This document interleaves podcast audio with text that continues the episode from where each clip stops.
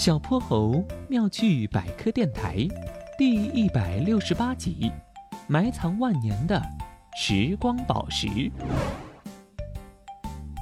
时光宝石在哪儿？时光宝石在哪儿？小泼猴和哼哼猪异口同声的问道。玄教授神神秘秘的拿出一张寻宝图。咕噜咕噜，你们自己去找找吧。小泼猴打开寻宝图，我们要去的藏宝地点是松柏树林，宝石就埋藏在一棵树下。那还等什么？快出发吧！可哼哼猪和小泼猴在松柏树林里绕了半天，也没有什么发现。这些大树都差不多，宝石会在哪儿呢？哼哼猪扶着一棵松树，喘着气。嗯嗯嗯，好累啊！时光宝石在哪呢？嗯，我手上怎么黏糊糊的？只见松树的树干裂开了一道大口子，还流出了黄色半透明的胶水。这是松树分泌的树脂，你看，这儿还有一块凝固的树脂。哇，树脂凝固后看起来好像一颗水果软糖。小泼猴刚想笑，哼哼猪只想着吃，脑中却灵光一闪，这不就是藏宝图中画的大树吗？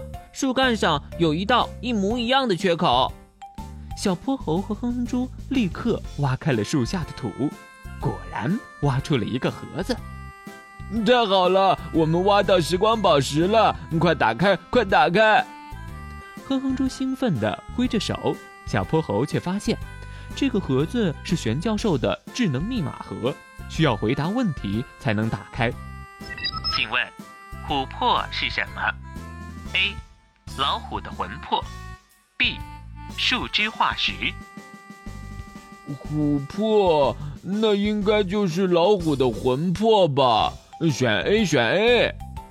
哼哼猪刚喊出声，就被小泼猴捂住了嘴巴。既然玄教授说是时光宝石，而且还让我们到松柏树林里来找，那应该是指远古松柏科植物的树枝化石。我听说植物受伤后会分泌粘稠的树枝来保护伤口，这些树枝在地下埋藏两千万年后便形成了琥珀。而老虎的魂魄是来自古代的传说故事，所以应该选 B 树枝化石。回答正确。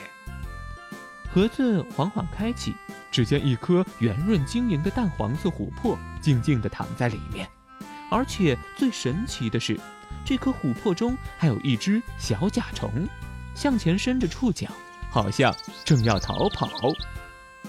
这是怎么回事？小甲虫怎么会在琥珀里？这可是琥珀中的明星虫珀，我想。这只小甲虫应该是在树枝凝固时就被粘住了，树枝把小甲虫严密地包裹起来，在地下埋藏了几千万年，才形成了这样珍贵的琥珀。哼哼猪拿起琥珀，对着阳光：“小甲虫，原来你是时光宝石里的小精灵呀！”